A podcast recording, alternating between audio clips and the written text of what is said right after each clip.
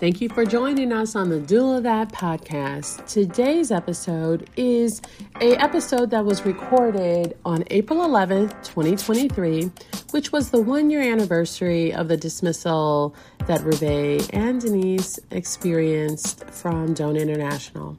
While it's being posted at the end of 2023, it's important to note that this conversation happened earlier in the year as a one year look back.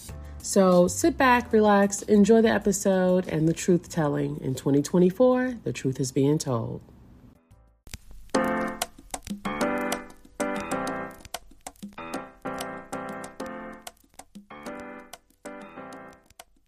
Oh, this year, what this last year has been like um, for you, for me, and what it has meant like in in our doula career. So it's been a year since you transitioned out of leadership with Dona mm-hmm. International. Um, and of course, that happened abruptly and, uh, you know, ill, well, yeah, it happened, you know, without uh, our knowledge or the plan. It wasn't the plan, right? The plan was to see see it through till December and um, implement programs um, that benefited specifically Black birth workers that we know translates to impacting and supporting Black mamas and dads and families and communities. So that was, I know that that was your heart because I was there at the meetings where the agenda was set to highlight Black um, within Dona and to take those dollars that have been allocated to lots of other things. At least for last year, your goal was to really allocate and uplift Black birth workers because we know the domino effect is it impacts the black maternal health crisis. So tell me what what are your thoughts about like the transition? What has that been like for you? It was painful. It was it was very very harsh. It was um i i trusted so much and i had such big hopes. So personally it it really affected my health. It, it, it just really it knocked me down. It knocked me down. Mm-hmm. there was no there was no easy way to say oh you know just do one no no. This this was really very very very um home hitting for me. Mm-hmm. um i had a lot of great hopes and and things i wanted to do for the black and brown members of dona um and and i know they were looking for that. That's why they voted for the both of us because they had such good hopes of of the both of us and what we're capable of. Um and i took the word of my board that we all had these meetings and we agreed this is the focus. This has never been the focus ever in the history of this organization and we know what black birth workers are going through. Let's be the organization to put the focus on black birth workers and be the example. Well that didn't happen that that went right out the window even by some of our own fellow black board members so right all of it is so shocking right because you're just reminding me that these many of these votes of these initiatives to uplift black birth workers and um like financially and resource wise were unanimous yes they were so were. like of course you believed in your board the sitting yeah. board that like they believed in these things like they said they believed in these things. Yeah. and yeah that's like such a shocker to me too. That was like wait a minute. It was really really hard. And you know it, I, I, it took me a while to come out of that. I, I fell into a little bit of depression. I was quiet. I was withdrawn. My son was concerned about me. It took me a little bit of time to get myself together.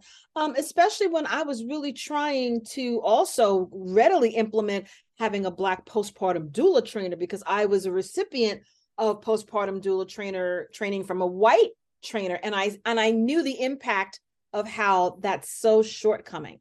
So I really, as a leader, I really wanted them to move forward as quickly as possible and to uh, put up a, a black postpartum doula trainer because we had so much request, so much need. It, it would have been a win for the organization.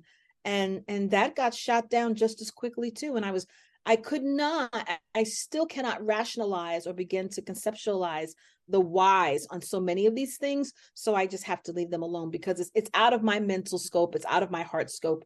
It's just not who I am. Yeah, I mean, I agree with you. Like to me, the immediate impact was like, wait, what? Because mm we had structured our year around this. Mm-hmm. And because I had done the leadership role within that organization, I knew what it would take. And so we were crafting our calendars, our family life um, around the work that we were all committing to do. And so to have it like abruptly end was fairly disorienting. Mm-hmm. Uh, you know, I was on vacation. Um, yeah. Um, planning to come back and wrap up a, like our calendaring for the year so mm-hmm. that we could communicate with the membership in a way that we had never done before mm-hmm. um, so that the year can be clear for everyone so that the um, agenda could be clear and everybody could get on board and rally around the work that you had planned for us to do um, last year. So it was um, quite shocking. You know like i literally got home and was like oh i'm used to having day whole full days of meetings and no meetings. Um, i would say I, I i i didn't i didn't fall into a depression. I fell into first of all i had lots of engagement from people. So it was, it was interesting to see where people saw the opportunity and people were very um, positive and uplifting. I was busy also taking care of a family postpartum. Um, so i think i was i just kind of my life was full and busy but less busy. And i felt relieved. Yeah. I actually i felt relieved. I think the sadness kind of hit me later um, mm-hmm. It wasn't immediate, but I think in the immediate, I felt relieved. Yeah, it was it was a lot. It was a lot, and but I was prepared to stick out this dysfunction. I knew that it was dysfunctional, but I was prepared to stay in it and see if I could somehow make an impact for change. Mm-hmm. So I was prepared to stay in this very dysfunctional relationship um, with the hopes that things were going to change. And so it was, you know, it was very, very harsh. But now the relief is there um mm-hmm. and it's it's it's very liberating. It was a it was a very deep lesson on on personal you know and relationships and how much i contribute how i contribute where i contribute to who i contribute to.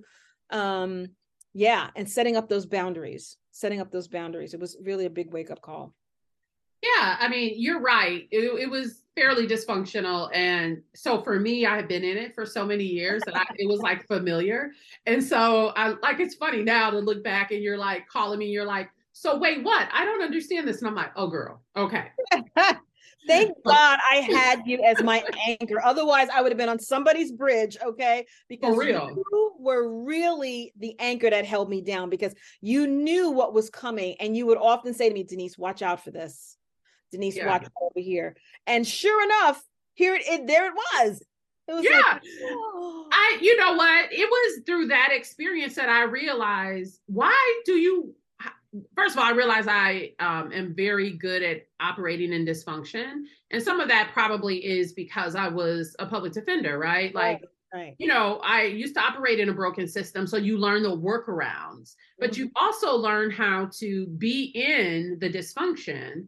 Mm-hmm. Um, and so I think I learned how to be in that organization's dysfunction. Mm-hmm. Um, and and you know, my energy was always the workaround. So yeah. yeah, so I yeah, you're right. I did a lot of like, okay, so let me tell you about him. Let me mm-hmm. tell you about her you got to have a strategy around this. it was a lot of that because you're right. It was it was it was dysfunctional. Um, it really was, and I came yeah. in prepared to do the work, not realizing that it wasn't just my board I had to negate, but I also had to negate the management office, the managing company, and that in itself was yes. like, what? But we're paying them. Oh no, but you got to jump through hoops. You gotta you gotta appease them too because if they start to feel threatened, they could be an adversary. And that's exactly what happened. it is. It is. It took me a while to kind of understand, like, maybe what happened because we still don't know what happened, right? We never, what the information that people got to, like, formally, that's all we got to. So we're still a year later, like, ah, we don't know. But I think you're right on the theory that it was clear that we had a plan to find um maybe a company or or a structure that was more honoring of who the organization was and didn't cost as much money um, maybe to partner with an organization or a business that looked like us maybe a woman led black led brown led kind of organization. And so it's clear that those conversations were not kept private um, just to the board even though it was a closed meeting, right? Uh, and that probably there was a lot of leveraging and support of the management company saying, hey, these women are threatening perhaps perhaps we don't you know uh, allegedly let me be the lawyer okay allegedly um, there was probably some suggestion um, that we were not operating in the best interest of the organization because we were looking for something that was a better fit fiscally energetically uh, culturally um, that might be a better fit um, and if nothing else i think we just needed to try something different um, because what we had going was dysfunctional. It wasn't working. Um, yep. So anyway, it's you know water under the bridge in a lot of ways, but um, it was yeah, that was a wild ride that I was happy to get off of. To get off of. yes. Get off of it. Just get me out of here. Get me off of this because I wasn't appreciated. I wasn't valued. I wasn't respected. No, and the weren't. bullying, the bullying outside of the board from the members, from certain members, was terrible. Um, oh. Um, and these are the people that they never bothered to get rid of, and they should have got rid of these people years ago.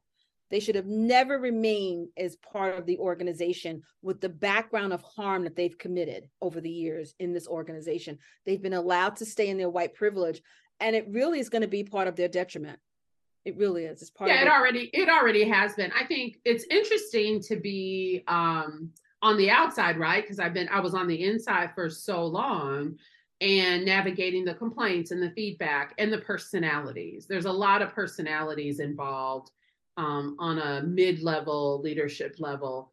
Um, and I think you hit the nail on the head when you're like, this is an organization run by the trainers, right? Um, that this is not like an autonomous body that's mm-hmm. thinking about the balance between the members and um, and then the people who directly financially benefit from this organization existing, right? Like there's a lot of toxicity and there's a lot of um, holding on to the to the past, like what we've done in the past. The sad part, and I feel like it's like a microcosm of what's happening in America, is um, your past is not so pretty. Your past is not equitable. Your past is not filled with like honoring Black and Brown people who you taken what was happening naturally in their communities and monetized it and capitalized it. You know, leaning on your history is not really necessarily where you want to go and be, um, but it's what you know. And so I understand that there's fear in change. And unfortunately, those voices that were fear filled and wanting to stay where they were were very loud and were listened to. Um, and those who were like catalysts for change, like you and I, um, were made to be wrong. yeah, you know, Dona had outgrown so many things, but they kept them because they were familiar, they were safe, they were they were manipulative, you know, and they were okay with that. And and and they did not want to change, they did not want to grow, they did not want to be the leader that they they've had this moniker for so long but when it came time to lead by example and show other doula organizations how the progress can be made they didn't want to do that. Oh i really wish things can go back to the way they were. When i hear white yeah. people say that i cringe because i'm like oh yeah we know exactly what you're talking about where you have the power and my people do not obviously you know? Yeah well you know i i had uh the distinct displeasure of having some non-American based trainers be very blatant about that, about like with me and disrespectful. You know, I keep all the receipts, so screenshots galore. But it's one of those things where you're like, is this a cultural thing? Or like, but racism and bias translates uh in all languages. Okay. Like I caught what was happening um, and it's like, what do you do? Because you are in an international organization, you are a leader for everyone. You know, you're there to be accountable to everyone. It was just like a a huge challenge. What I I want to say, I'm glad I had it. Um, I'm glad that um, I had a chance to come back because I had completed my presidential years and really offered a, an opportunity for change, um, a map, a blueprint, so to speak. And um, I, oh, you know, you know, I only came back because you were in a position um, to be president. We were positioned with several other Black and Brown women on the board, and it really sounded like we were ready to be radical and to be bold. I would say bold. So bold doula to really follow your bold agenda to like, let's just be unapologetic that this year we're going to focus on black and brown um, members. We're going to amplify them. We're going to identify them. We're going to support them. We're going to give them additional training. We're going to actually do the DEI initiatives that we said we were going to do back in 2020. We're going to put funding behind that. And we're going to have member meetings in Spanish. We're going to, you know, that we're going to honor these these affinity groups right we're going to really focus on expanding educators amongst this organization who are black who are spanish speaking and we were just focusing on that like let's just move boldly in those things. Um, we were looking at um, our members who had disabilities to say like what do your need what are your needs? Finally ready to do some demographic uh, surveys to say who's amongst us and what do they need. One year dedicated to doing those things would have been a game changer like life changing. I was like i'm, I'm on board Yes. And then I knew what my my job was was to then take all that information going into the next year to layer mm-hmm. it upon other affinity groups, other languages, other demographic groups that really need more of us because we reflect the families that we supported. Um, and, and, right now our res- our resources were limited to basically white privileged folks very very privileged very privileged right? Who speak english. And anybody else and everybody else has had to get in where they could fit in. And you know so i was excited to be coming in behind that.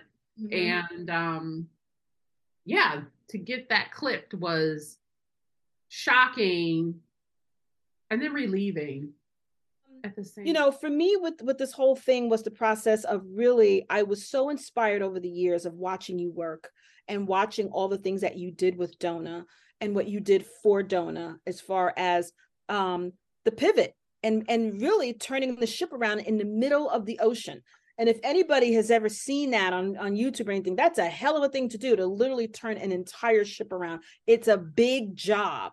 And you've got the current going against you, you got the wind going against you, you got a lot of things, but you managed to do it. And that's exactly what you did. So I was always so inspired about what you did to the point that I said, you know what? I would really love to go ahead and continue the work that Ravae has done as leadership in Dona as a Black woman and really move this forward. So that was a motivation for me because I benefited from the new web page, from the, the policies and protocols, and from you know seeing an example of what Black excellence looks like. I benefited from those things, so I wanted to go ahead and and continue to do that work. So when it came time to go ahead and do the community doula work that you were asked to do, and when the board agreed, and everything was moving forward, then all of a sudden it got pulled, and everyone came to me and said, "Oh, well, your president, you fire her. And I was like, no, that's not what I'm here to do. And so, you know, one of the premises was, well, Denise is Denise is uh, not safe for the organization because I refused to fire you. I refused to break that contract that the organization had already, already agreed to. And I took massive amounts of bullying, phone calls, emails, text messages, all day long. You need to do your job. You're not doing your job as, as as a president. And i said i know exactly what my job is. This has already been signed. You cannot go ahead and breach this. And if you do breach it then now it's going to go to legal and everything else because that's out of my scope of president. You already agreed upon this. But they really really tried their best to systematically steer me as leader into doing this against you and i refused to do it so I became the pariah, and that mm-hmm. was it. And that's where everything really fell apart because I refused to yield. And what Dona's organization and the white people in there didn't realize is Denise Bolds is in her 50s. she kind of knows how you middle aged white women are thinking. And not to mention, she's some, some for most of them, she's overeducated than you are. I, I have more education than many of those white women who are in Dona. And they were very, very intimidated by that because I was completely unflapped by their white, you know, antics that they were doing. Because I grew up here in Hell's Kitchen. I grew up in an all white Catholic neighborhood. You cannot tell me about these white people. I know them. So I was not moved by them. And when I call them on their stuff, oh my gosh, she said I'm right. Yeah, I said it because you are.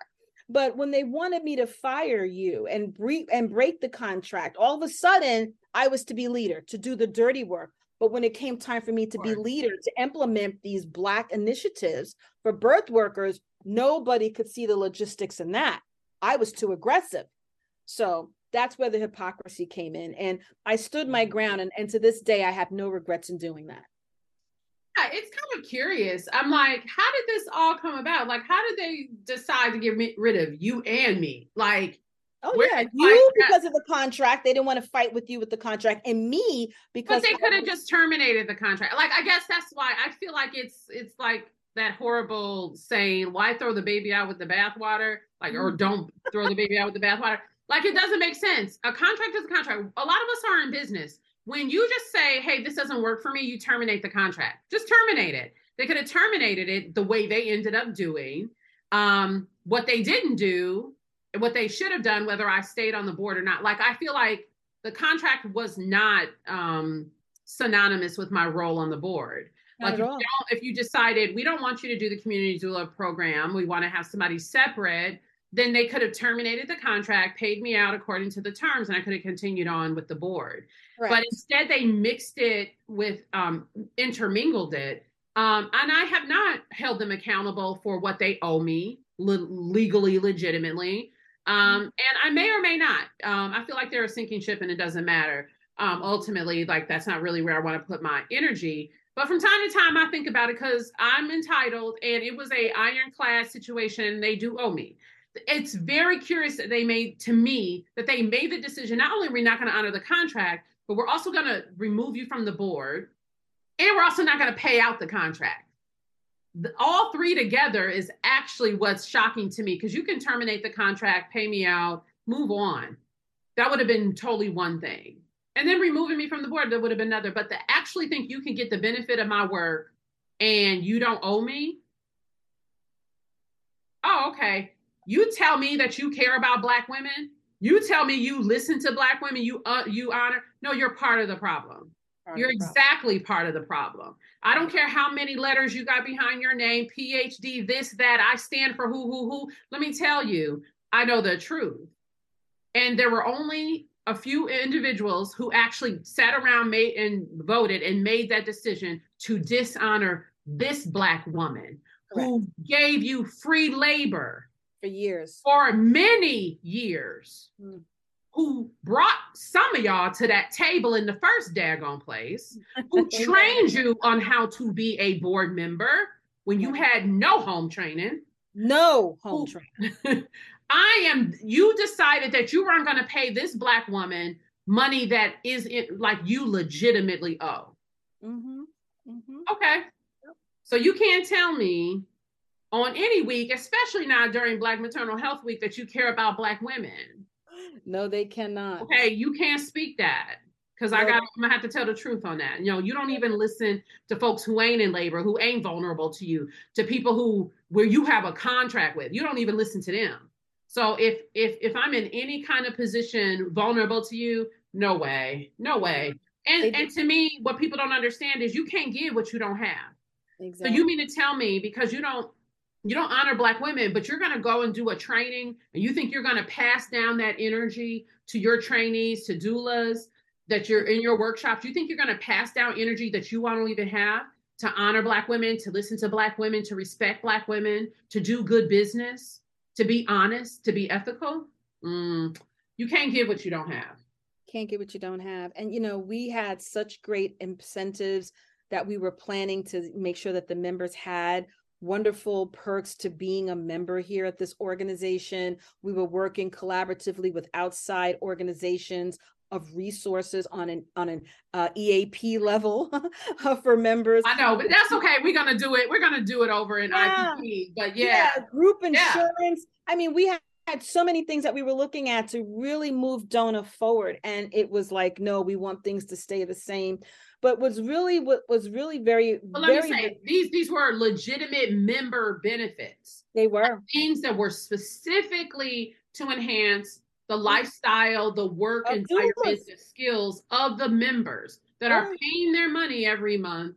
Yep. And they're still saying, What do I get out of this other than saying I'm a donor doula?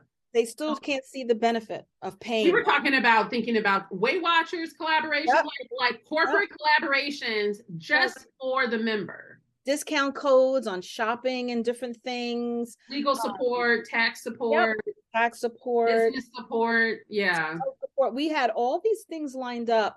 And once again, it just goes to show you that when you have Black women leading in white organizations, when we come in to do this work, there is a lot of fear and intimidation from the white people. What are they going to yeah. do? What's yeah, they're very concerned because oh, I'm so afraid. Yeah, we haven't done that before. Bullshit. Yeah, it's fear. It's like it's like afraid of what? You should be afraid of these innovation. Hospitals. Right. You should advancement be hospitals that you're going to and, and supporting. You should be afraid that, that you're not even doing anything in your community in like in Ohio, for mm-hmm.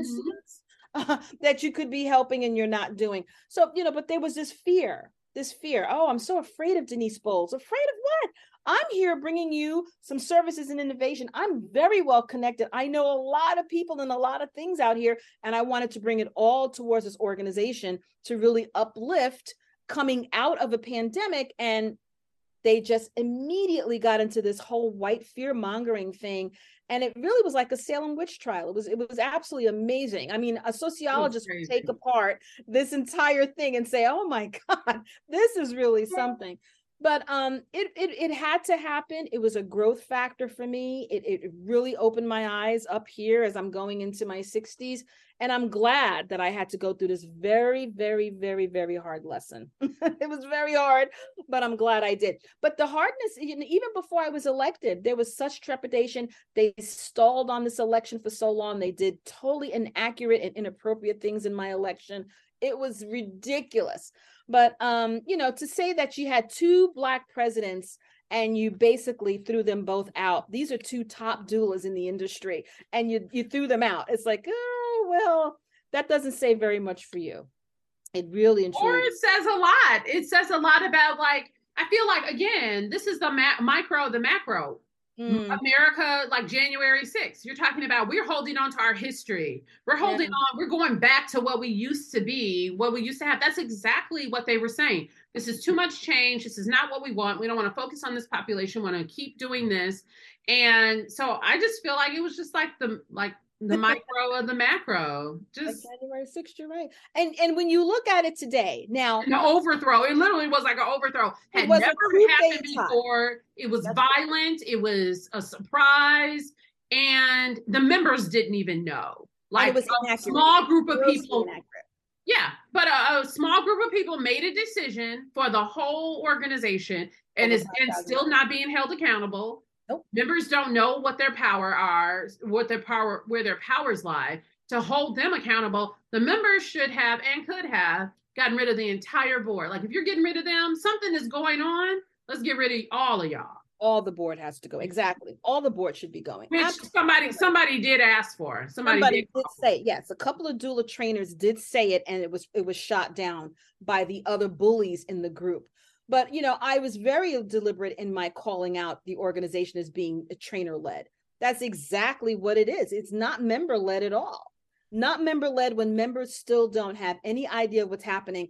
And I'm the type of person in my life, if you were doing something better than what I could do, I would happily step aside and let do you do it. Exactly. Happily let you step aside. But I've I've been gone now for a year. I served 111 days. And in being gone for a year, I have yet to see what is so better than Denise Bolds and Ravae Sinclair leading? Wow. I still don't see it.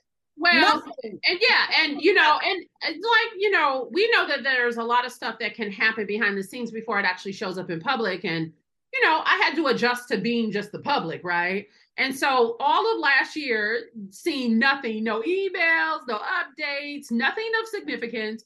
Even like getting to the end of the year and being like, is there going to be an election? Because like like that came like the last two weeks of December. Like that was so crazy. Me knowing how usually there's lots of conversations about things like the election in August and September and October. And so it felt like literally nothing was happening.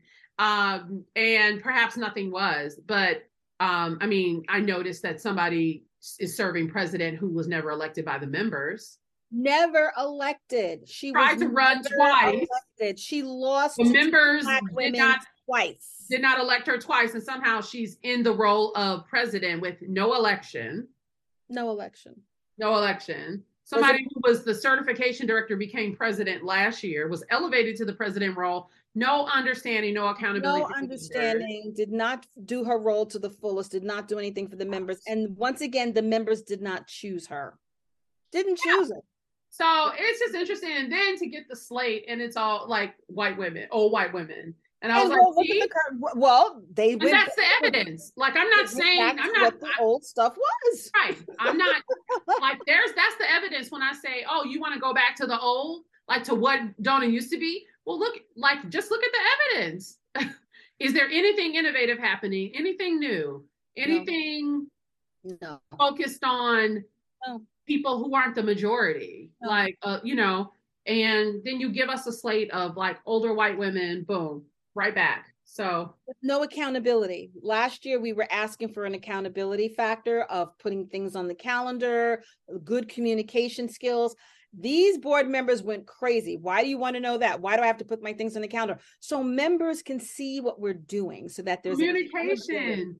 Communication. People can set expectation. They can set their calendar for the whole year. We as volunteers, right? We were volunteers we could set our calendar for the year so things weren't happening last minute and things could be Correct. well thought out and planned and we could and well resourced um so anyway yeah it was just it, that whole as we were making these plans to be a little you know to be innovative and to realize now that they were plotting and planning against us while they were while we were having meetings to create infrastructure and a calendar and newness within DONA. Checking out sites for the in-person conference. I was on the oh, girl. checking out hotel sites while they oh. were planning to take my position from me. Literally, you were in Philly doing a whole site visit. Oh my god. Video documentation yep. because they had said they were voting for an in-person conference yep. in Philadelphia. You were doing the final walkthrough for Dona for the organization Meanwhile, during this entire time, they were planning to get rid of us. Or like we went to see, um, we went to Montgomery. Right. We were we decided to sponsor uh, the, the Mothers of Gynecology conference. First conference, the first conference. Yeah, their first conference, and we got Dona on board, you know, to sponsor it and be on the moniker, and brought people to the event. We're down at the event. Yep. And they were plotting and planning like uh, to get rid of us. And even, you know, the person who became president was there backstabbing us like right in the moment. It's like, wow. And turn around and she was the guest speaker this year. well, I mean, I mean, I guess those are the perks. But it's just fascinating, right? Like it's fascinating. I'm saying it's fascinating, but it, it's a little bit of a if it's a mind screw, if I can say it like that yeah. You know, and we both you you and I had like really different reactions because you know the light bulbs were going on. We were like, what happened? When when could they have plotted this? And we're like, we were just traveling together. Oh, that's why she said I have to have lunch with my mom and no, I can't meet with you because my son is sick. Like the constant excuses and the resistance oh, meeting yeah. with us. And and yeah, that that one. lies the yeah the lies the deception. And like these are the leaders now. These like, are leaders to me now you know me. I, having been a former trial uh-huh. attorney i'm cool with adversarial scenarios and i know how to play be like respectful and play the rules. I would have respected this if you just said like we just really don't think you're um good for the organization. I would have respected this as if one it had been brought to the members and there had been a whole conversation about it because the members elected us. So if it's going to be an undoing then then and if it's that bad then you should be able to clearly concisely exactly, present it to the members and and trust that they're probably going to vote us out exactly. that would have been the right thing to do it would have probably been terrible Ter- like for us like anybody who would have to have gone through that that would be really embarrassing, right? But respectful. That probably is what the policy should have been and exactly. the, the procedure should have been. And if it didn't exist, somebody should have said, let's be fair about this. If we're going to remove them, let's not do it in secret. Let's not do it without revealing the what and the why. Let's do it in a public way so that everybody understands why we're making this drastic, never done before thing. And we can uh, make sure that this is a member led organization. Mm, didn't happen. Right, of course. And that's probably what should have happened. And that would have given us a chance to say why we were doing what we were doing, be confronted. Because even even somebody who steals a candy bar in our court system, they're given a right to allocution. They're given an opportunity to say their piece, but they're also given the right, they're given the opportunity to hear what they are accused of, what wrong. That's right. That's right. That's and right. we weren't afforded any of that. No. So I think it, it's laughable to me when I hear like, like this is a member-led organization of volunteers. Oh well, you all had actually voted to get paid. They it was unanimous. Plot twist. Unanimous Plot vote that everybody wanted on everybody on that board wanted to get some type of compensation for the amount of time that because it takes a lot. It's a lot of time. It's And a I lot of your personal time, your personal resources. and it is not even, even though you sign up, people are like, well, that's what you signed up for. You really have no idea what you're actually signing up Oh for. It's hard to Oh articulate. God. It is amount of work. beyond a normal volunteer role, which we had talked about in the years. This, this these should be paid roles.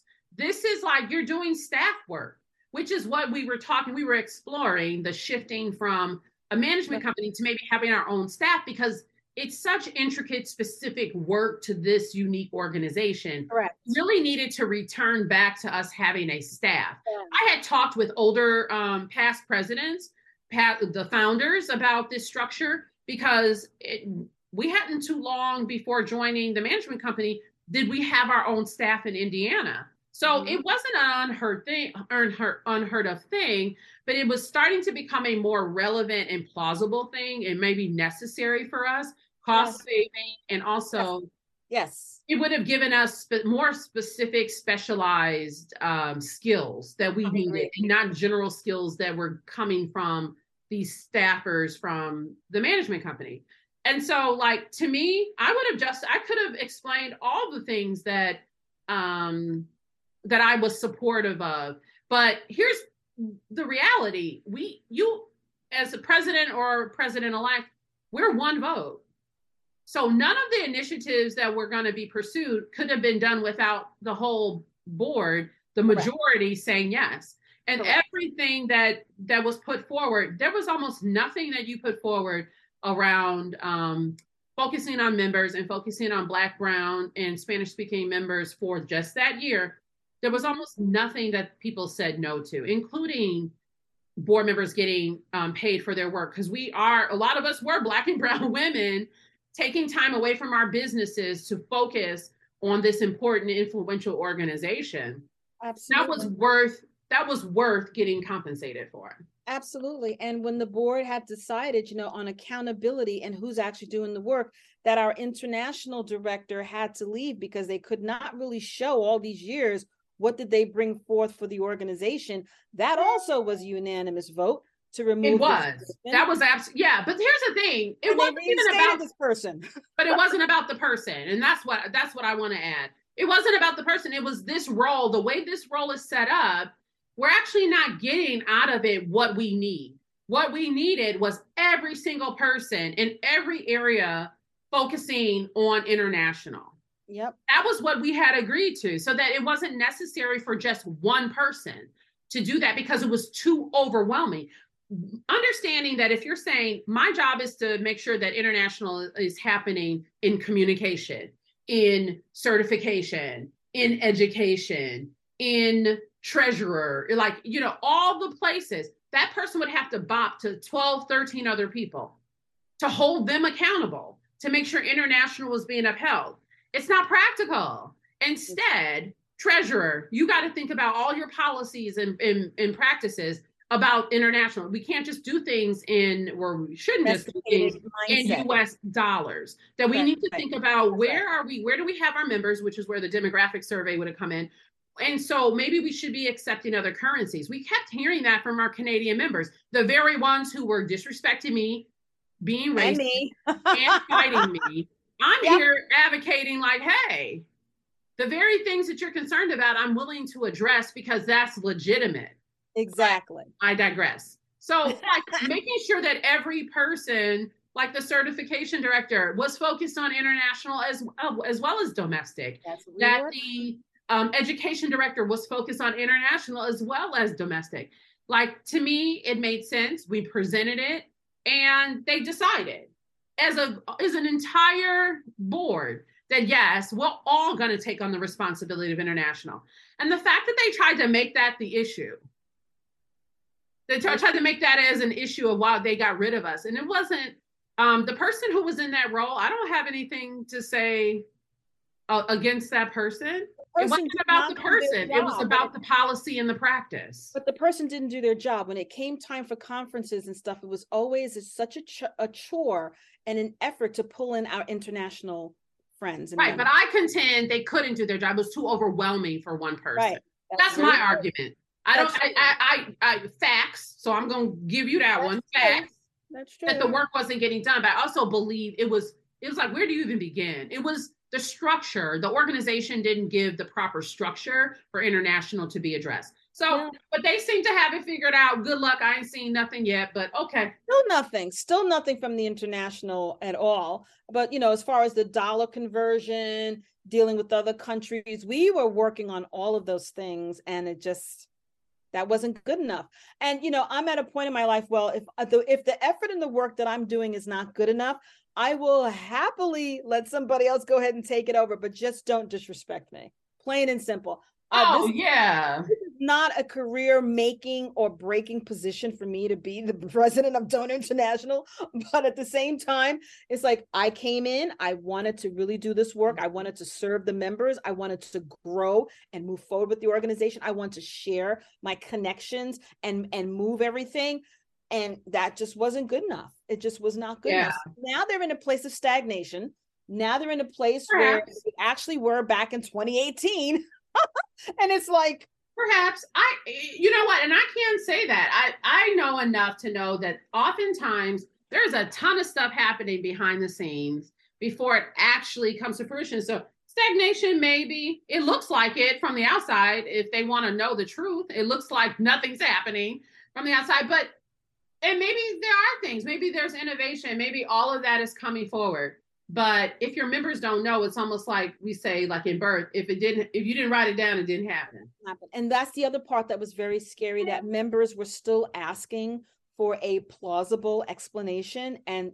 they never got one as far as why you no. they never no. got they never got any kind of clarity they never got any kind of, of, of conversation. They never had a chance to heal and process from what happened.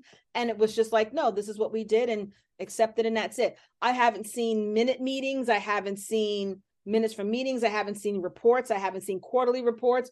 The annual report was uh, basically people's descriptions of their positions more than anything well else. and and these are the documents that they were hounding us when we were in leadership. They were hounding us for. Where the meeting minutes? Where the meeting minutes again these were the bullies that are in the trainer pool um, looking to discredit us or catch us up. But now that we're not there, there was n- nobody was hounding. Now that they had the leaders in place that wouldn't change their ability to get compensated, now that they had the leaders in place who were also trainers, getting all the money coming yep. in from all these workshops, now yep. that they had the leaders in place that they wanted, they stopped rocking the boat they stopped. They they got off the boat and they went on to something else.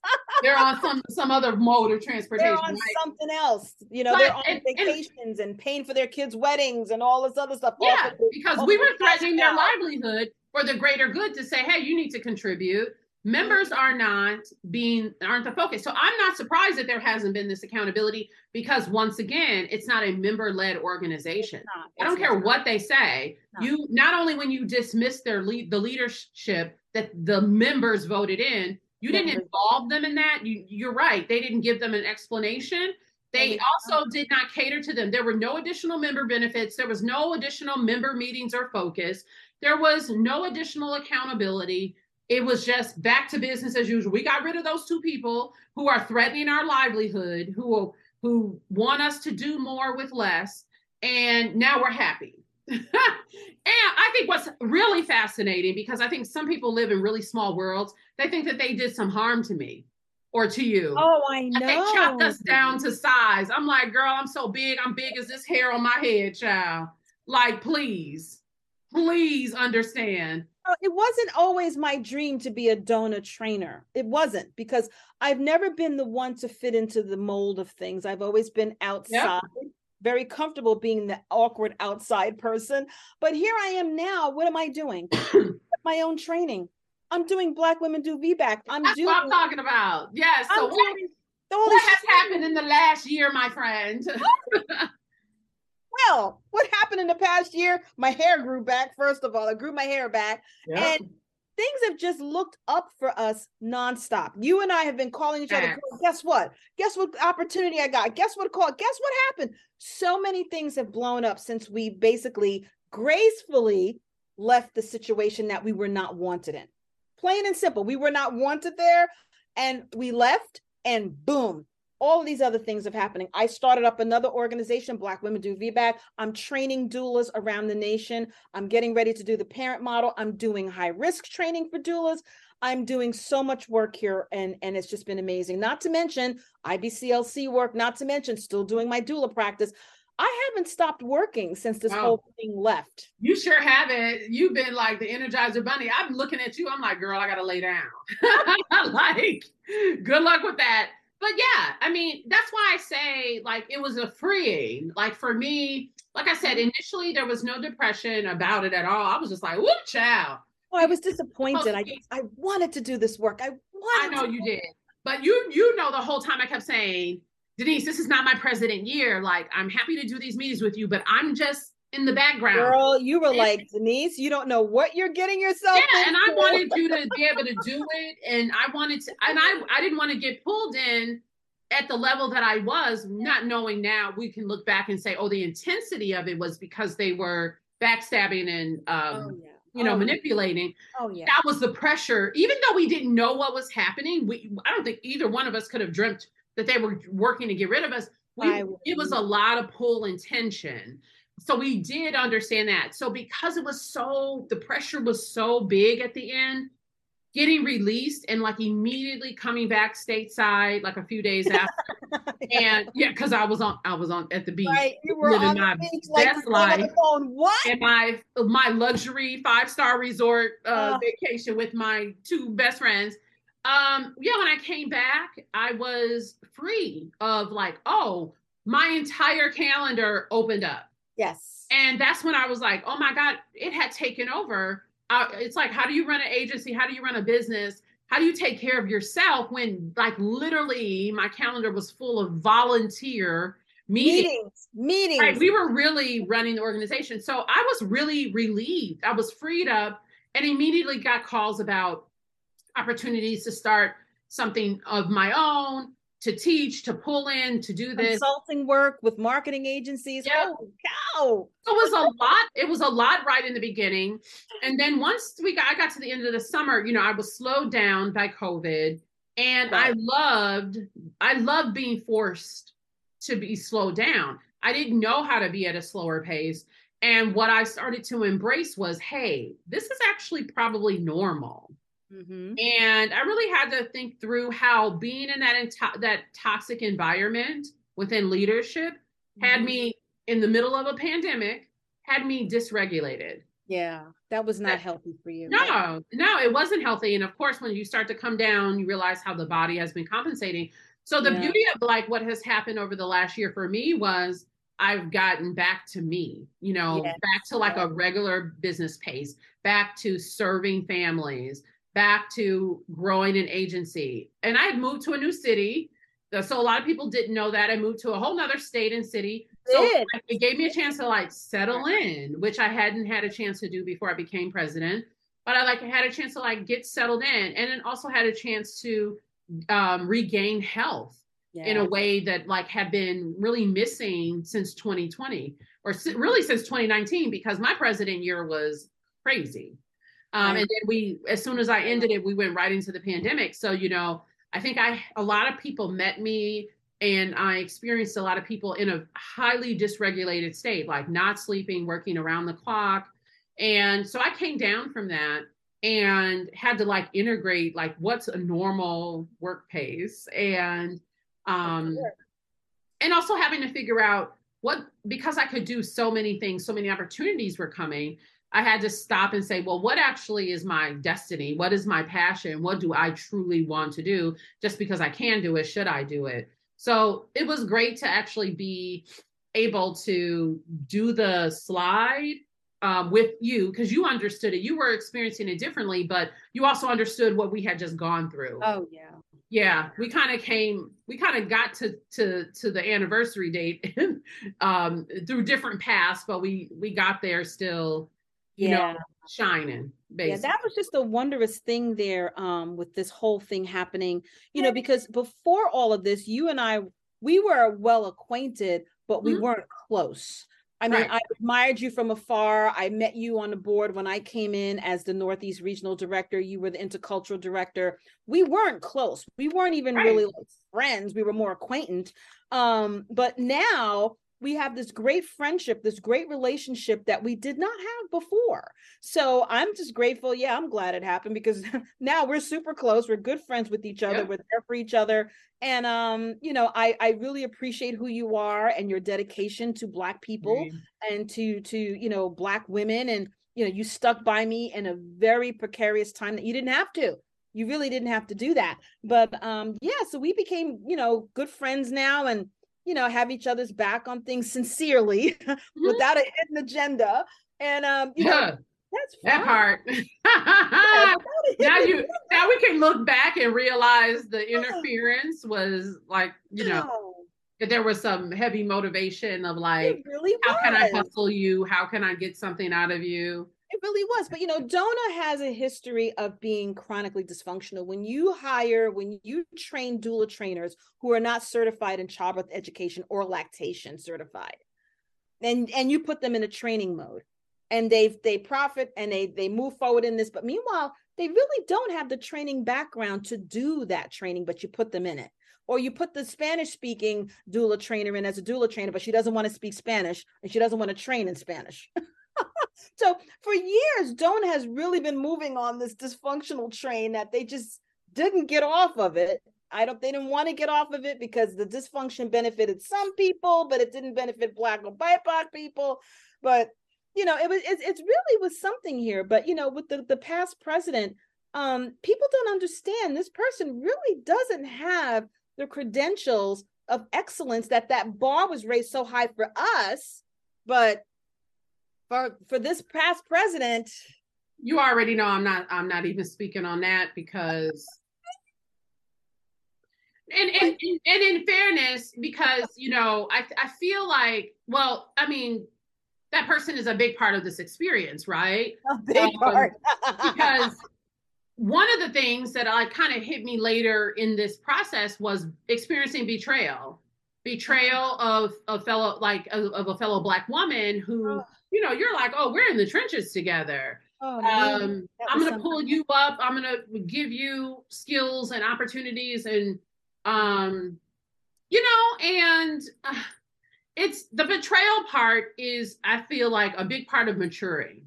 Yeah. Um, and a public betrayal is really interesting mm-hmm. experience. And what I will say the hardest part about it um, was we were responsible for ushering a lot of Black birth workers into this work.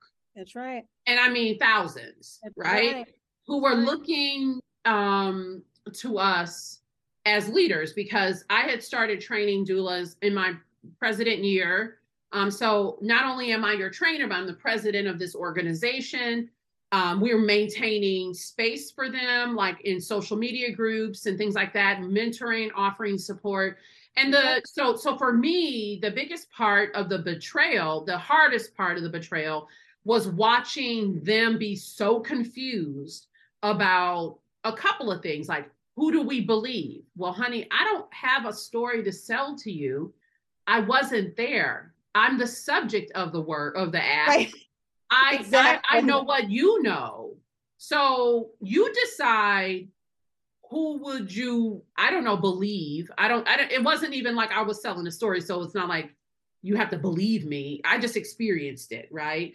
But it was like who do you have loyalty to? Which i'm like you don't you don't have to choose. I said that to everyone the very same night. Um but like who do you trust? Because it's really down to issue of trust i mm-hmm. trusted you to guide me i trusted you um, i chose this organization because you were the face of it I trusted that you when you said this organization was a safe space. And now look how they're treating you as a black woman. That was the hardest part for me was to watch people be really, really hurt um, as they witnessed the dismissal with yes. no explanation. Yes. And they witness the betrayal, whether they acknowledge it as that or not. And the witnessing I so I was witnessing them witnessing. Correct. I had no answers. And also, when they came to me, I'm like, I don't, I'm not asking you to choose. You should go, like, get what you need to get from whomever. My door is still open. Nothing has shifted for me. I was just on vacation. I came back and everything got all you know, cut off. I'm still who I am. I'm not right. shifting. I'm not changing. Um, so it was very difficult to watch people try to figure out where where, where they belonged mm-hmm. in the mm-hmm. space um, that we had created together. Um, and you know, so I had to start creating spaces separately. But as I was creating those separate spaces, I also realized I was different.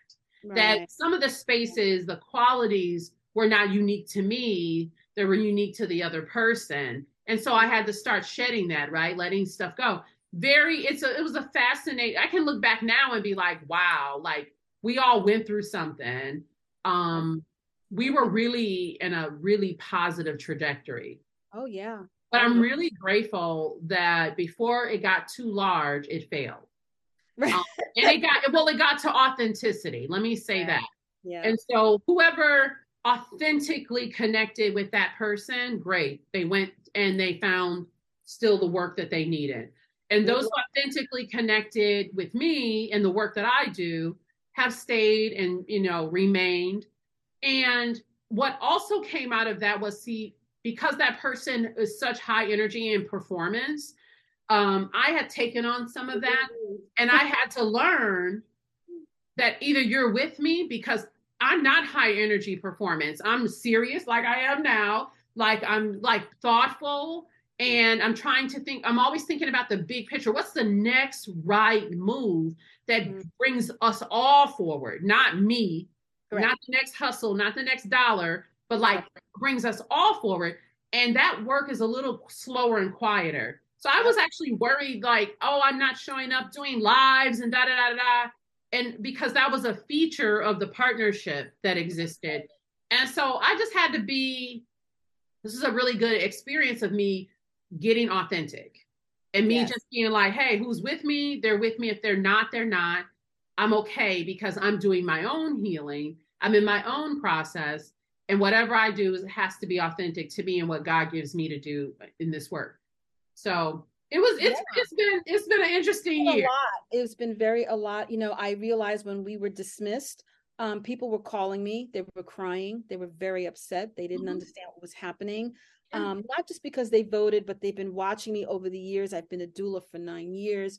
Um, and I didn't realize the enormity of how many people were watching or are watching me in the work that I do. And the fact that I'm doing it with integrity. When I flop, I flop. and when I'm flying, I fly. But you oh, know, there's in between for me. And that, you know, when I made the call that, hey, you know, this organization is really being run by trainers and the leadership has always been with trainers and they do have a vested interest in making sure that their stuff is remaining a certain way and us coming in as non-trainers we were looking at things through a different lens didn't mm-hmm. realize that so many people were watching the work that I do here in New York City, New Jersey, Connecticut, as far as being a birth doula, as far as doing activism work, as far as being a Black woman, as far as being a DONA Black doula. Oh my God. When I show up to, you know, events here in New York, oh my God, here's a that Black DONA doula. And I had to explain to people, I'm not here for Dona. I'm here for the black doulas who need to see someone like me. Mm-hmm. Because as I said in my in my live last year when I when we when we were gone, I made it very plain to the members stay there if that's going to get you to into those hospitals to see those black and brown families hold on to that DONA certification. Yep. That's the only value it really has at this point. If it's going to get you through the door to see those black and brown families, then please, because that's why I'm holding on to it. There's okay. no other reason that I'm there. Dona is not doing anything else for me. I walked away from a Bali retreat for advanced doulas and I made it very plain. What could you teach me here in advanced doula skills when I'm teaching advanced doula skills? Why not have a black doula be one of your facilitators in Bali? No, we can't do that. Oh my goodness. Why would we do Oh. that? Why would you want to share the pot? Why would you want to share the wealth? You've been milking this cow, this cow that's been in a coma for almost 30 years, but you're still getting the milk from it. But you know, that's not what they see because their vision does not include black and brown people, and that's fine. But I was really very moved and very touched by the amount of people that reached out and said, Oh my God, Denise, I'm so sorry if this happened. I've been following you. You're a good doula. I see the work that you're doing. You're always looking out for doulas. And that's just been my mission. That's been my calling to look out. Calling Jim Kim, Kim James and saying, "Hey, can you put up a designation on doula match so the families can find black and brown doulas?"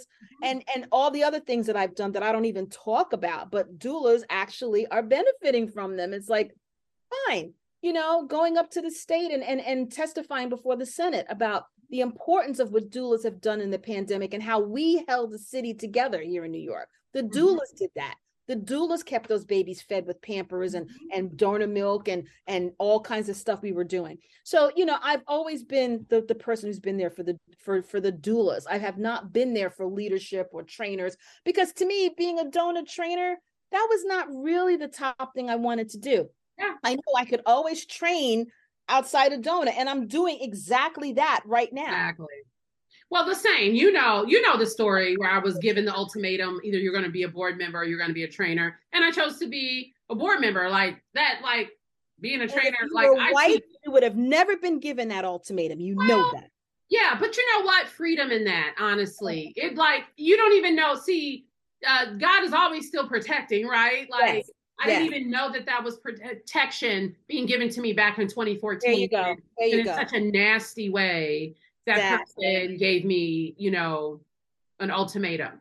Um, I chose with my heart, which was to lead yes um, so that I could have a bigger impact on creating change. I felt like, oh, the trainer thing will come down the road, um, not ever realizing it was never coming. Um, and that's okay, because just like you, I'm now creating my own association, There my own membership organization where people, all these things that we were hoping to implement and that we wanted to see and that we need. A lot of us need a home. We need a professional organization where we feel honored, where we feel respected, where it is truly member looks led, like us looks like us, a variety of us, and also is has a different level of mission. So me launching International Perinatal Professionals is about put, bringing perinatal professionals into the space besides doulas. Like Yes. there are a lot of people who impact this system change.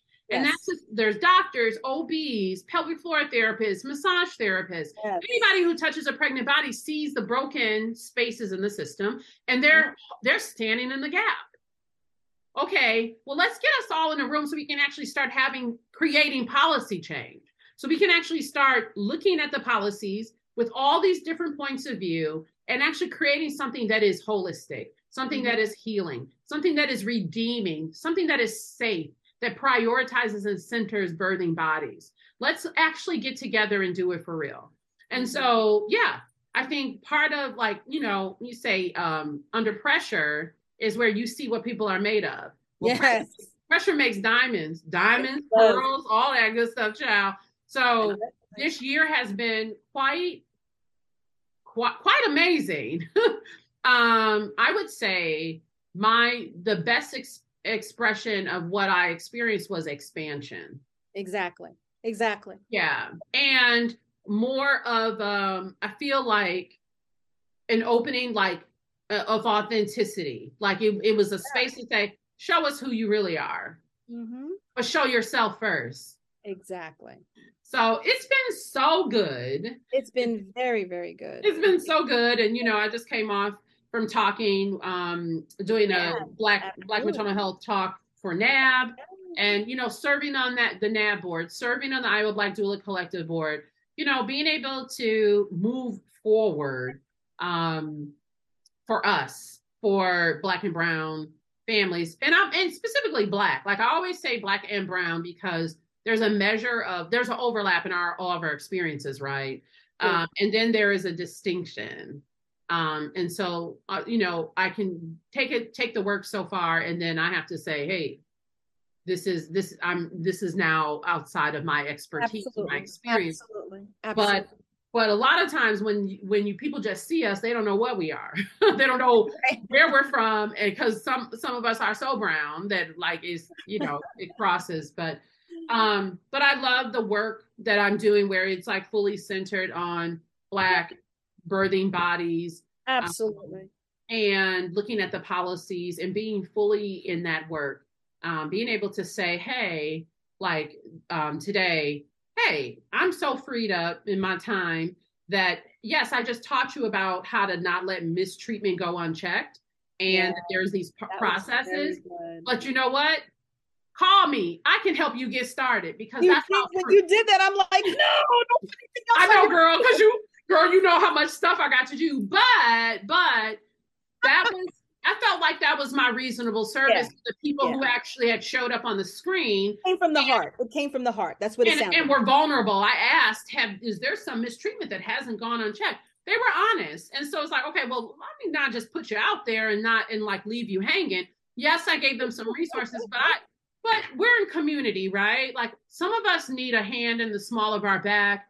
Some of us need a nudge. And so I'm I'm welcoming those calls. But that's now that my time is freed up, I can make those choices and I can I make space for us.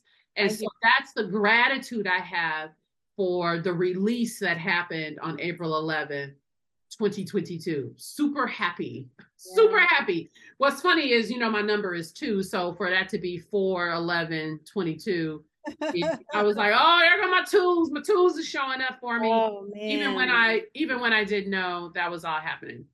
Yeah, yeah. I I knew things were coming down the, the pipe there, you know, but I just didn't know how it was coming.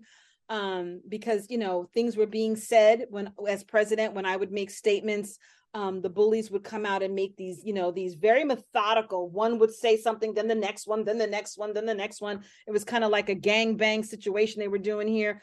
Um, very predictable. White people are very predictable, and uh, you know, it's like, well, here, here, here it comes. Here it comes. They're going to be frightened. They're going to be unsure. Is she safe? Is she reliable? Oh, I don't know. She's not safe for the organization. And, and now here comes the exodus. And it's not just us.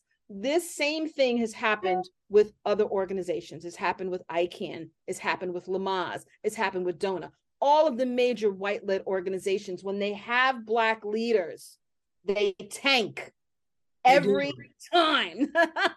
yeah, and and we should have a. I know we're planning on having a conversation with some of those leaders where we can call out the toxicity of some of these oh, organizations. Yeah. I can't wait for that. I know it'll be great. But part of this is I feel like even us having this conversation is like this is not about them. First of all, no, this no. is about you and I about like examples of how you can be betrayed in public oh.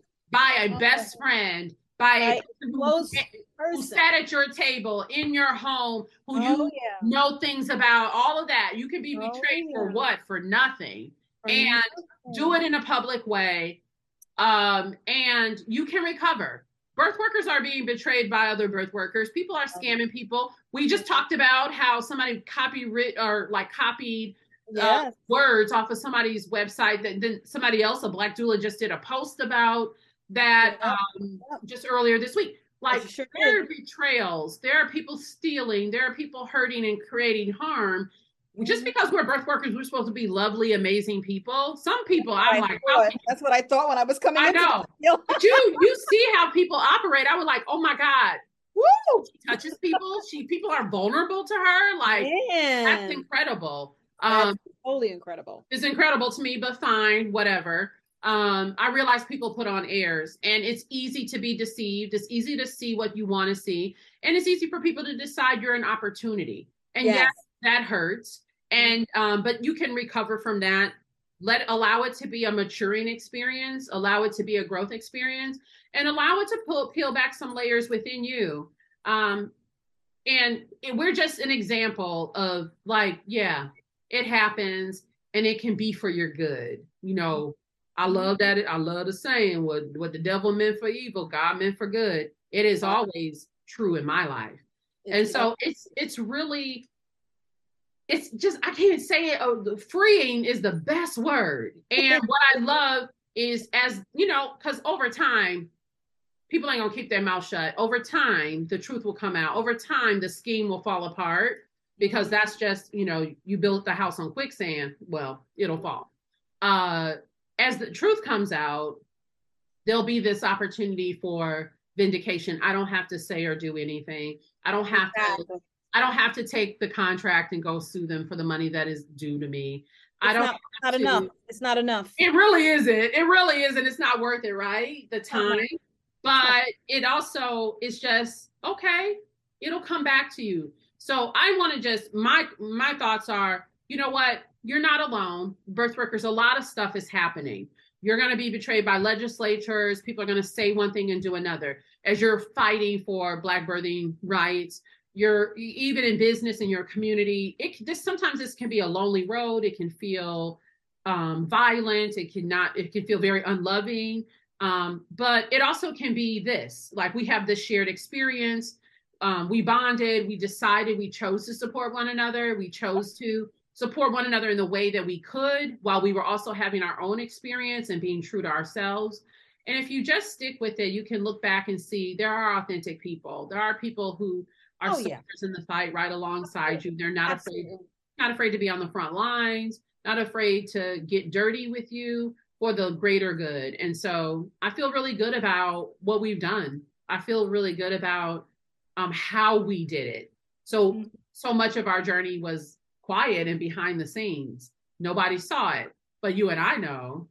Um, oh, I feel yeah. I feel like you know we did not. There was not an expansive amount of um, talking negatively about people specifically. Oh no no no we didn't we no. There was not, no. Yeah, we're not spending our energy like that. We really decided that we were going to put it in God's hands and that it must be for the best and let's see what that best is. Absolutely. So we get to stand here today and see that between International Professional uh, Perinatal Professionals Association and Black Women Do VBAC already yeah. because our time was freed up, because we were freed up, we were able to actually do work that impacts the greater good.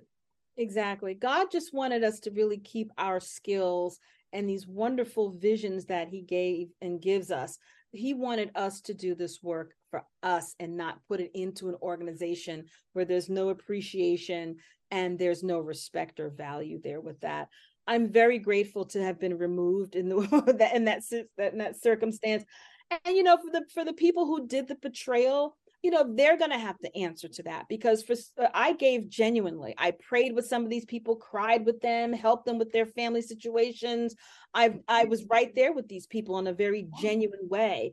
And then when my mother died um one of them you know actually showed their their true colors and really treated me very badly. And you know in advocating for myself and removing myself I then became the pariah. Oh, how dare you advocate for yourself and tell me you're not going to put up with my bullshit? No, I'm not. so, you know, that's how things happen. But you know, it's all good. Like I said, I am I am living my very best life. I'm going into my 60s and I love what I do. I love this work. I love creating and, and building forth. I just had a doula call me other the other day. She says, you know, I love the fact, Denise, that you keep recreating yourself. Mm-hmm. You keep doing these different things and recreating yourself. And I'm like, well, you know, I came into this doula practice at 50. I didn't have a whole lot of time here, but, yeah. but I'm trying to make the most of the time and and some really great connections. I have some beautiful connections out here um, with wonderful birth workers and just you know, I'm just so grateful that every time you and I talk, I'm always learning something somehow in our conversation. And it's just that's just such a gift. It's like, you know, when I hang up, I'm like, you know, that was really good what she said. And I'm like writing or something, you know. It's like that's really great, you know, that reciprocity of giving yeah. and understanding. And it's not about age, you know, I'm older than you, but I'm learning from you. It's like, are you kidding me? So, you know, that's what it's all about. And that's what women should be doing out here is mm-hmm. uplifting mm-hmm. and learning from each other rather than this whole tearing down and all this other stuff that other people like to live in that behavior and that lifestyle. That's just not me. I I don't like living like that. I yeah, like to absolutely. I mean, I think I made some decisions right away that like whatever this experience is going to be, I'm gonna I'm choosing to be authentic. Yeah. I'm choosing to be transparent. If people ask me questions, I'm going to give them the answer that I exactly. Have. And if I get more information, I'll toggle back and and give them more. Um, but I was going to be authentic to myself, transparent, and um, I wasn't going to limit myself because That's once right. for me, once I was outside the organization, I was like, well, the truth is, I know how to do it. That's where that's where they fucked up. when when you when you gave me the keys to the kingdom, I learned how to do it. I'm like, oh, I'm gonna do it. And you so, did it well. You did it well. You did it well for DONA for a long time. This organization that threw you under the bus, they're still benefiting off of your intellectual property. They still are. Yeah. just policies, workflows. I mean, so many things that they're benefiting off of what you created and gave for free. I and did, and, and that was the lesson. I was like, "Oh, why did I do all of this for free? I never, ever do that again. You can't, you can't even what people say, pick your pick my brain. You can't do that. For, you can't do nothing. Like, what was I thinking? But the beauty of it is God had a master plan, right? And so now there's this opportunity for me to take what I know to build and to do it with with ease. You know, that's oh, my yeah. word, my word from last year and for this year is to do it with ease because yeah. I'm doing it with people who want to work with me. There you go. People who have the same vision, the same needs, the same level of excellence, the mm-hmm. same goals. And so, you know, that was a big hump. I was like, I don't want to go back out front. I don't want to do an associate. You really didn't. You really did not. Girl, I was like, that. I don't want to have a target on my back. I don't want nobody talking about me. Nobody looking at me. I don't want anybody picking apart. And it took, and it was you and about four other people consistently engage with me, helped me get over that hump. Yeah, of, like, no, I'm not doing anything else. I don't want to be out front. I don't want anybody looking at me. I don't know why, because girl, this is fabulous. I don't know why. What was I thinking? But I mean, I'm, I'm kidding, but I'm kind of not kidding. Oh. Um, but it's about for me, I just had to get strong again. That was just an example. Oh, like oh. I had it had that experience. I had some moments where it did beat me down. I was like, of course, of course, it's human nature. Yeah but but shame on them because like I made it very plain when I was president, you know, the way you treated and spoke to Ravae, that's not happening with me. Huh? Ah, no. I I, yeah, I allowed. I allowed.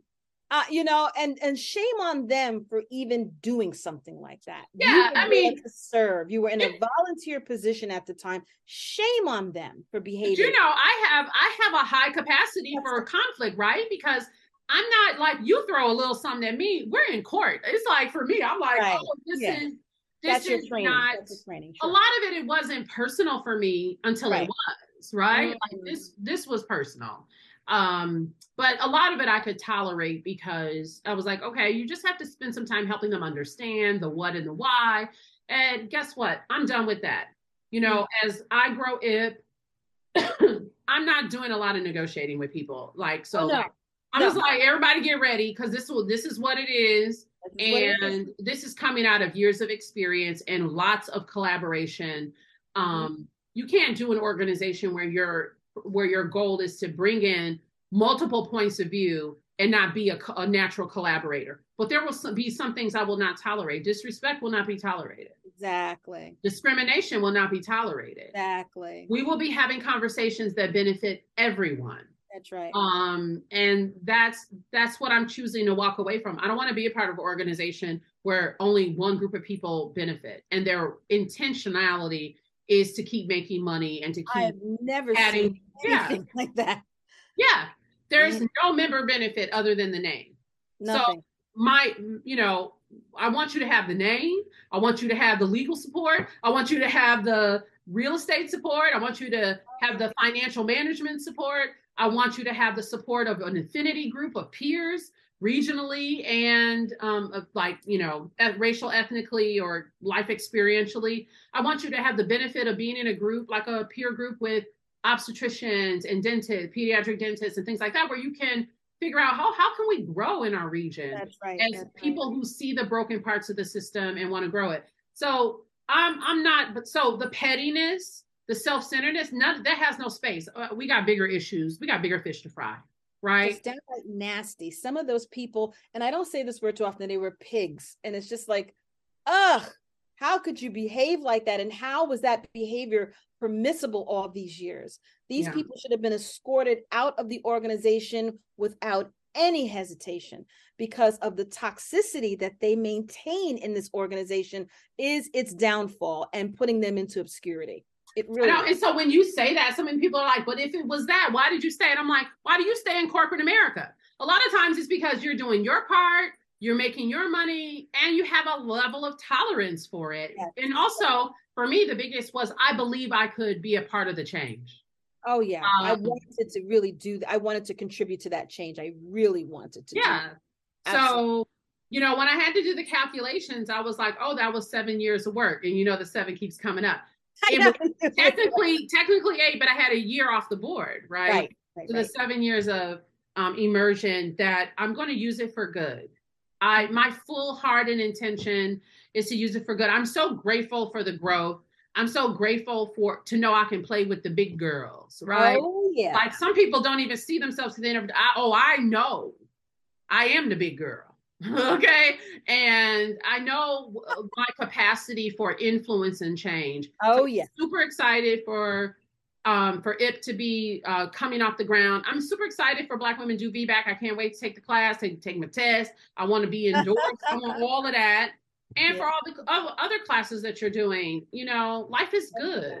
Yeah, life is very good. Black women, black birth deserve black doulas, black and brown doulas who are skilled and supported to support these birds. I'm really, really proud to be able to do that work. I'm really, really happy that I'm in this place. What I'm really happy about is I didn't back down. In my leadership with DONA, I did you not didn't. back down. I stayed right there and I went up against some really nasty people and nasty things and nasty agendas and things. And I stood my ground on what is right and what the members needed and why I was there. I did not put my personal agenda forward. As a matter of fact, I was willing to give DONA all of this stuff that I'm I doing now. know. God said, Denise, no, you're doing this for you. You're not doing this for them. You're doing it for you. I was going to give them all of this stuff. Right, but it probably wouldn't have. Right, and it probably wouldn't have been. Um, you know, the opportunity now is for it to be wide received, well received, and super impactful because the packaging is it delivered in matters. You know, It does. yeah, it, does. matters. It So, does. And what they don't realize is, is that you're going into these conversations with senators, politicians, leaders, community stakeholders, and people are saying, "Oh, well, we would love to have you here. Um, but do you want us to use the DONA brand to identify you?" And my first answer is no. I don't want you to use that to identify me because that's not who I am. So they're pushing themselves into obscurity because these people who are in leadership positions, who are out there doing this work, they are asking. They're not just automatically putting me in the DONA brand out there on programs and speaking it. They're like, "Do you want to use the DONA logo?" I'm like, "No, I don't. No, I oh don't." no, I'm a, I'm a, I'm a professional birth doula from IPP, honey. Yeah, I have something else here. I don't need Yeah. to do that. Um, and I'm going on about my business with that. So what they don't realize is they're not at the table.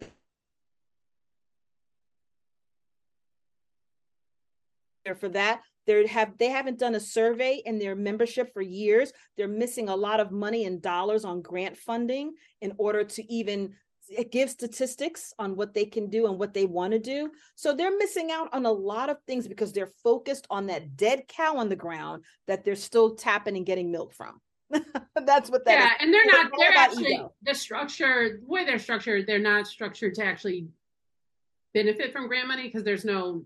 No, no, but Yeah. they could do other they could do other funding.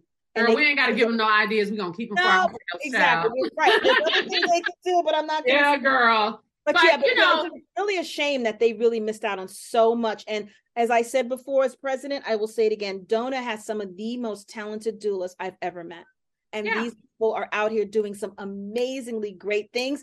And they've got some doulas in there that are really shitty. so you've got two True. extremes here, but they're really, really talented people, and then you've got the other ones who are just, You, you just you they they don't even need to be a part of the organization, but white entitlements kept them there. So right. And I, I think that there's a difference. I think people can be amazing birth workers like doulas and not be great business people or collaborators or like kind-hearted, good-hearted, aligned people. Mm-hmm. Um, and I saw that dichotomy quite a lot. And so it is what it is. But I felt like it was super important for us to like have this conversation since um, the disruption or eruption or the freeing happened a year ago yesterday, like on the first day of Black Maternal Health Week. And we're Black maternal health leaders, we're birth worker leaders, we're, you know, social workers, we're lawyers, we're leaders, period. And so it's, I think it's important for people to get a chance to see the evolution to oh, yeah. see how things shift. People always people often hear about the thing, they're gossiping. Your phone was ringing, people were texting me, what happened, what happened, what happened, what oh, happened. Oh, yeah. Oh, uh, we don't know what happened, but we can tell you what has happened since then. Yes. I, I got the tea on that. Okay. I got the whole story on that. Yes. and it's been amazing. You see, do you, do you see this flourishing? It it is honey, girl do I look like I'm hitting 60? No. no, you don't. you don't. I'm gonna have to get with this skincare plan you got going on, child.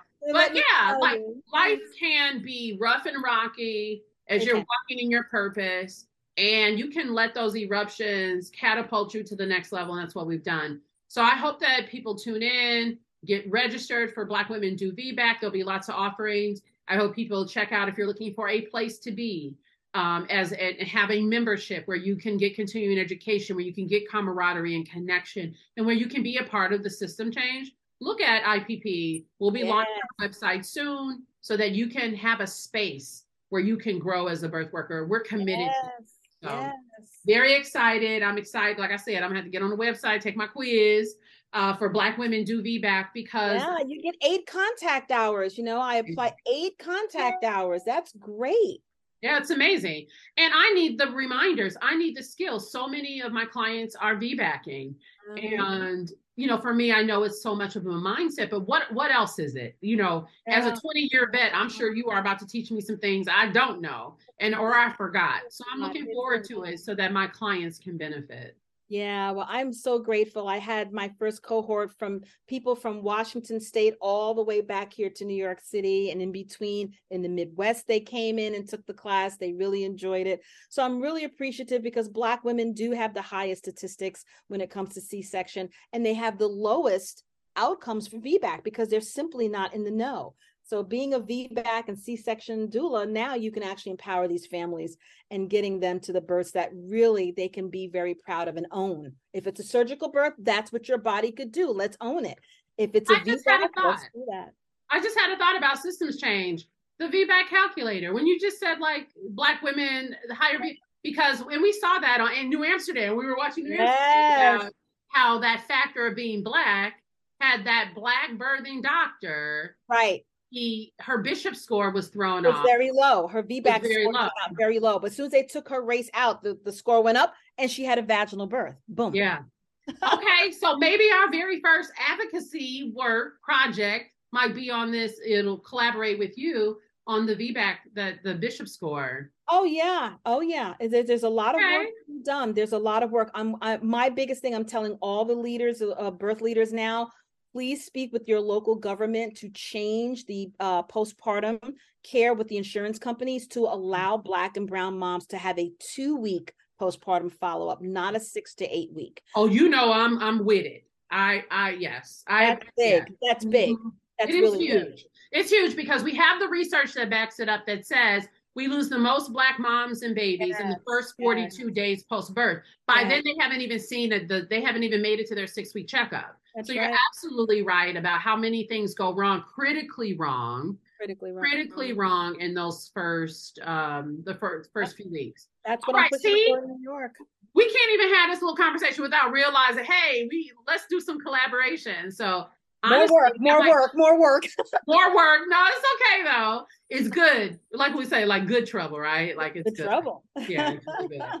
okay, everybody. Well, we we appreciate you for hanging with us. That was like I don't know, like two hours. I have to look and see, but um, we hope that you got something out of it. But mostly the joy, the restoration, uh, the growth, and mm-hmm. authenticity like we we're here. We we're thriving. We didn't just survive we thrive. And just like we're trying to get our black moms and babies we don't want them just surviving we want them thriving. So we went through our mm-hmm. own metamorphosis our own rebirth and we're oh. right where we want all of you to be but all of our families to be. So thank you for connecting with us. We look forward to the next chat we have to see if we can get everybody together for that black leaders and oh that's that's happening. That's all right happening. Let, let, okay that's the next one. Oh, yeah, all right have a good that. one everybody. We'll see you soon. Take care